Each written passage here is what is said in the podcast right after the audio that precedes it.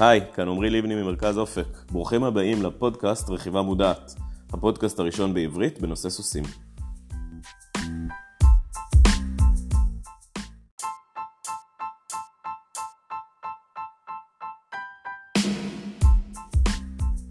לצערי, בגלל אילוצים טכניים, איכות הסאונד בפודקאסט הזה היא לא מושלמת. אני בטוח שתהנו גם ככה ממה שיש לחברים פה להגיד. האזנה נעימה.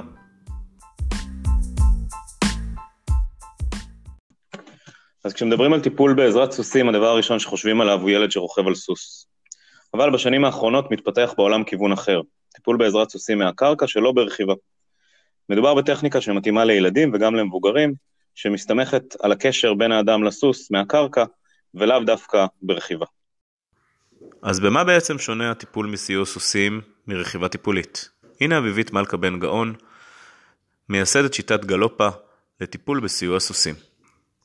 השוני בין הטיפול ברכיבה לבין אה, טיפול בסיוע סוסים, אה, ובעיקר מהקרקע, אה, בעצם מתבטא גם בעובדה שכשאנחנו למעשה רוכבים, אז אנחנו למעשה עוסקים בשליטה ויותר בטכניקה, מתרכזים יותר בגוף שלנו, במה שהגוף שלנו עושה, כאשר כשאנחנו מדברים על uh, טיפול בסיוע לסוסים מהקרקע, אנחנו מדברים בעצם על, על מרחב שהוא הרבה יותר רגשי, כשהסוס והמטופל uh, בגובה העיניים, ויש את המקום בעצם uh, להתפנות לחלק הרגשי ופחות המעשי. ברגע שאדם רוכב על הסוס, אז למעשה הוא זה שצריך לקחת את השליטה אחרת הסוס ייקח את השליטה, וזה לא כל כך רצוי. אה, אבל כשאנחנו עובדים מהקרקע, יש שוויון מלא.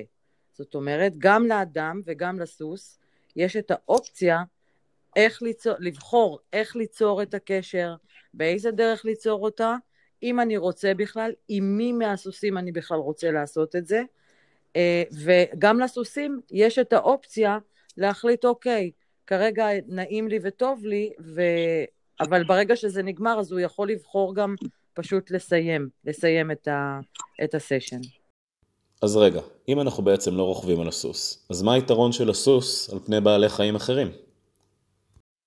אז הנה מה שהיה ליוני יושע לומר, יוני הוא בעל תואר שני בפסיכולוגיה, מטפל בעזרת בעלי חיים ומדריך רכיבה טיפולית. המפגש הזה עם הגודל של הסוס הוא מפגש מיידי, ישיר ונקי, שהוא בעצם מאפשר תגובות ספונטניות מאוד חזקות מול הסוס, אמ, ויש בהם מספיק בכדי לספר את הסיפור של המטופל. יש עוד משהו שאתה מדבר איתי עליו הרבה, וזה בעצם העובדה ש... שני, שני דברים. אחד, העובדה שבעצם כשאנחנו עובדים עם סוסים אנחנו באיזושהי פעילות ביחד עם בעל החיים. אמ, להבדיל מנגיד לטפל בבעל החיים, אז בעבודה עם סוסים אנחנו עושים משהו עם בעל החיים. זה דבר אחד. והדבר השני, זה שבעצם יש פה בעל חיים שהוא מאוד uh, מגיב, הוא, הוא משקף, הוא, אנחנו מדברים על מראה הרבה פעמים, הוא בעצם נותן לנו פידבק שעם הזמן יכול להפוך להיות מאוד ברור למה אנחנו כרגע, מה אנחנו באותו רגע.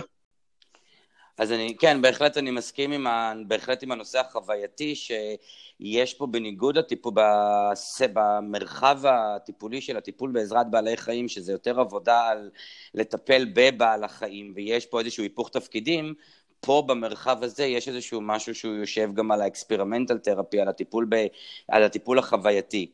אם אני מקשר את שני הדברים, במישור הרגשי והנפשי, המפגש עם בעל החיים, עם הסוס, הוא ראי לנפש.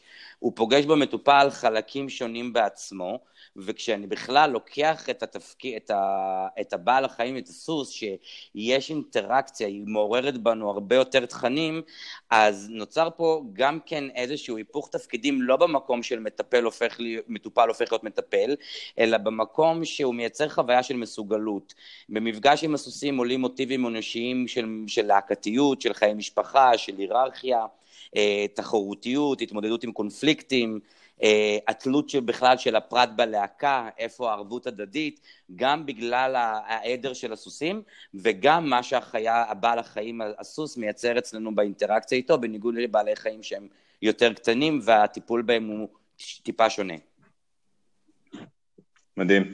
אה, אביבית, תסבירי קצת איך בעצם נראה טיפול. זאת אומרת, עכשיו מגיע מישהו לחווה, אמ, קודם כל, האדם שמגיע לא בא ללמוד, נכון? הוא בא להתנסות, הוא בא לעשות.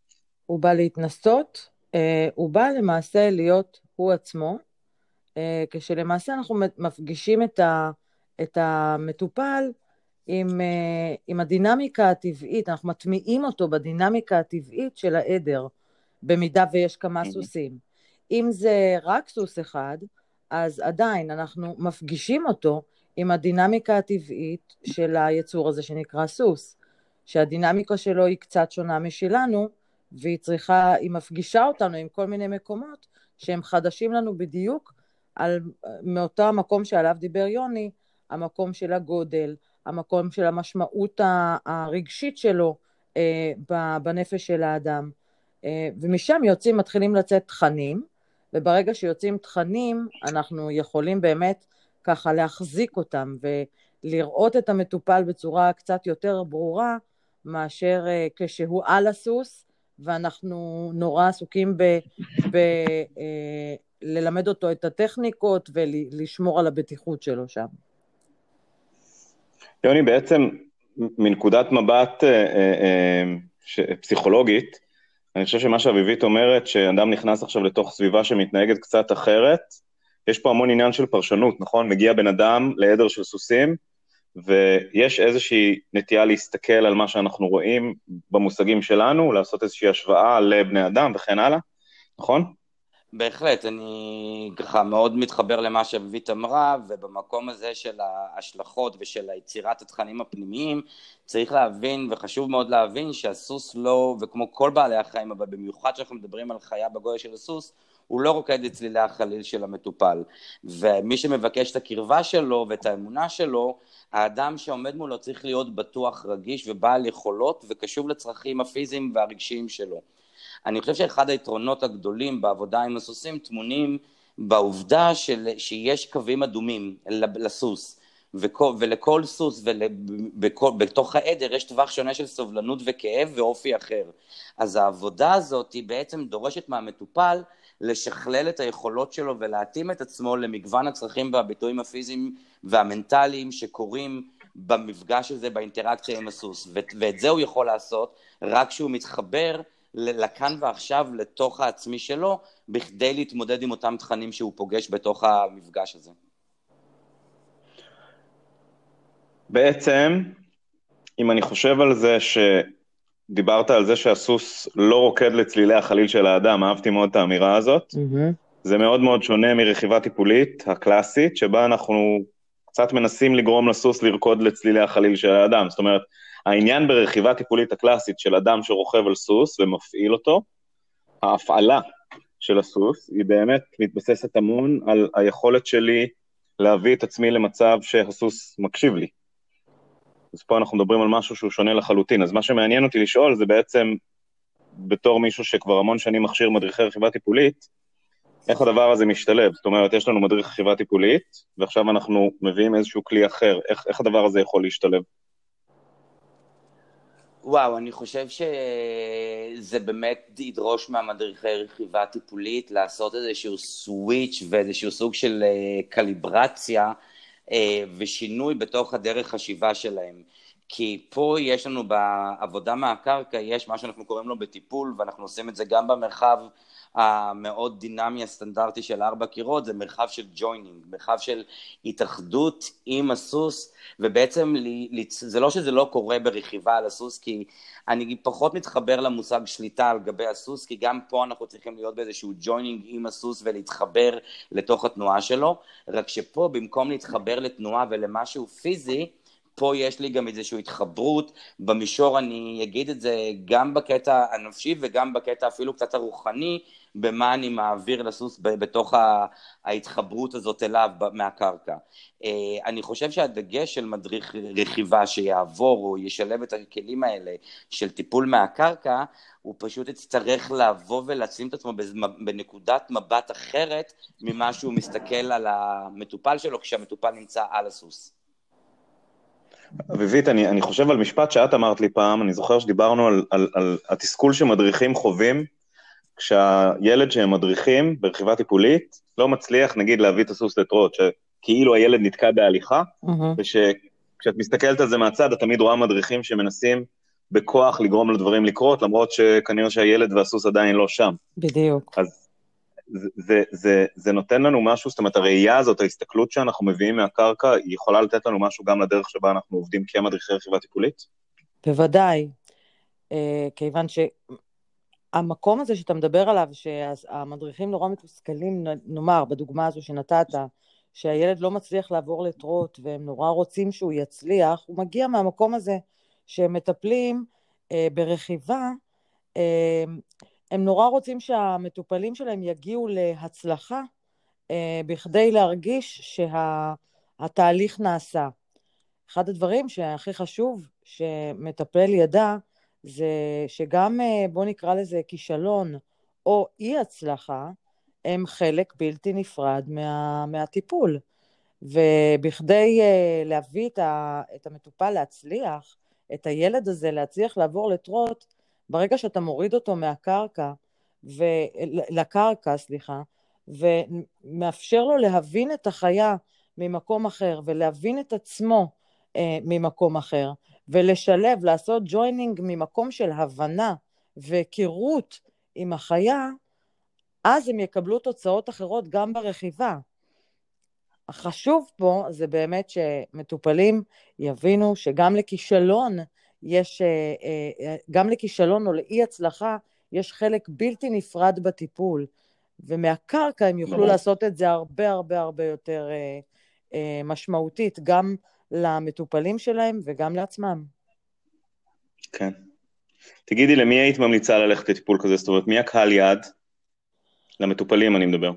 הקהלי יעד, תראו, בטיפול, אנחנו מדברים למעשה על טיפול שהוא משולב, שהוא טיפול אה, אה, אה, משולב גם מרכיבה וגם מהקרקע, לאו דווקא מהקרקע בלבד.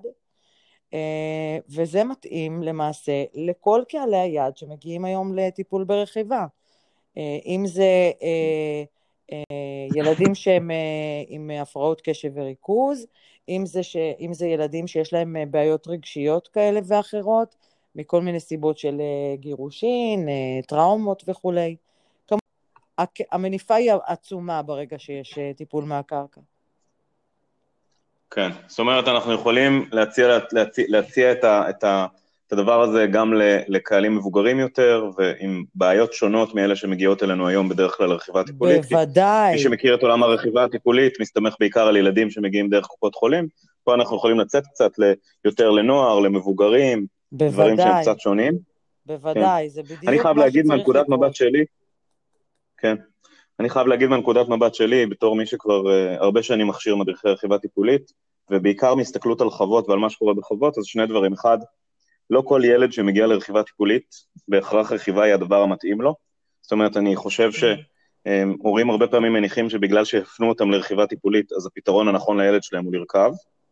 זה דבר ראשון. והדבר השני, אני חושב על הסוסים, ואני חושב על הרבה מאוד סוסים שבאיזשהו שלב כבר גדול עליהם שירכבו עליהם, וכאילו הרבה פעמים בעלי חוות נמצאים באיזושהי דילמה של אוקיי, מה אני עושה עם הסוס הזה עכשיו?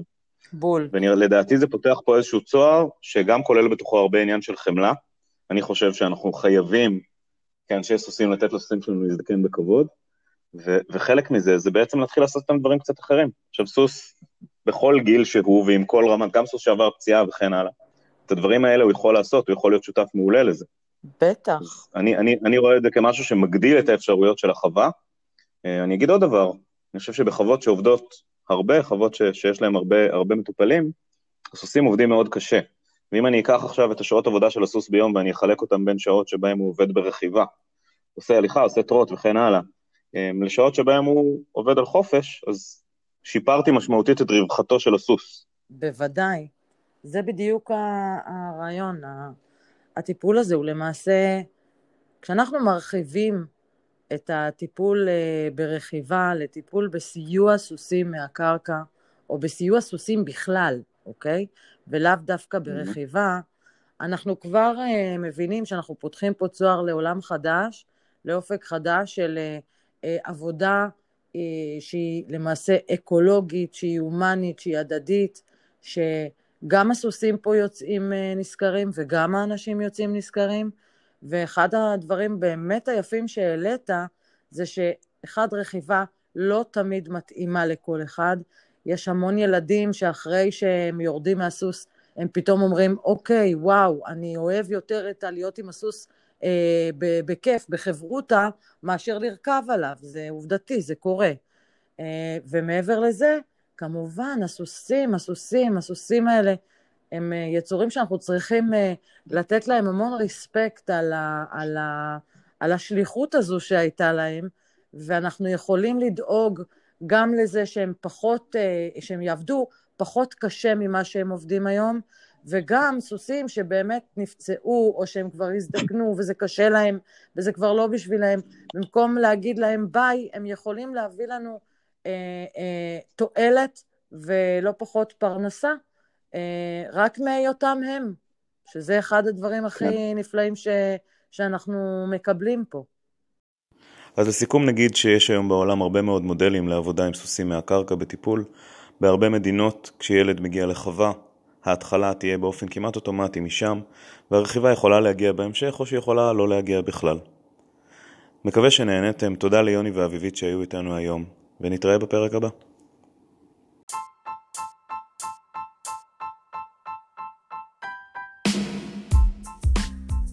אז עד כאן הפרק שלנו להיום. אני מקווה שלמדתם והחכמתם. אם יש נושאים שתרצו שאדבר עליהם באחד הפרקים הבאים, מוזמנים לפנות אליי דרך הפייסבוק, או דרך החשבון האישי שלי, או דרך דף הפייסבוק של מרכז אופק. אני מזמין את כולם להצטרף לקהילת הפייסבוק שלנו, קהילת רכיבה 360. אנחנו מעלים שם מאמרים, כתבות ודברים נוספים שיכולים לעניין אתכם. אז נתראה בפרק הבא של רכיבה מודעת. ביי.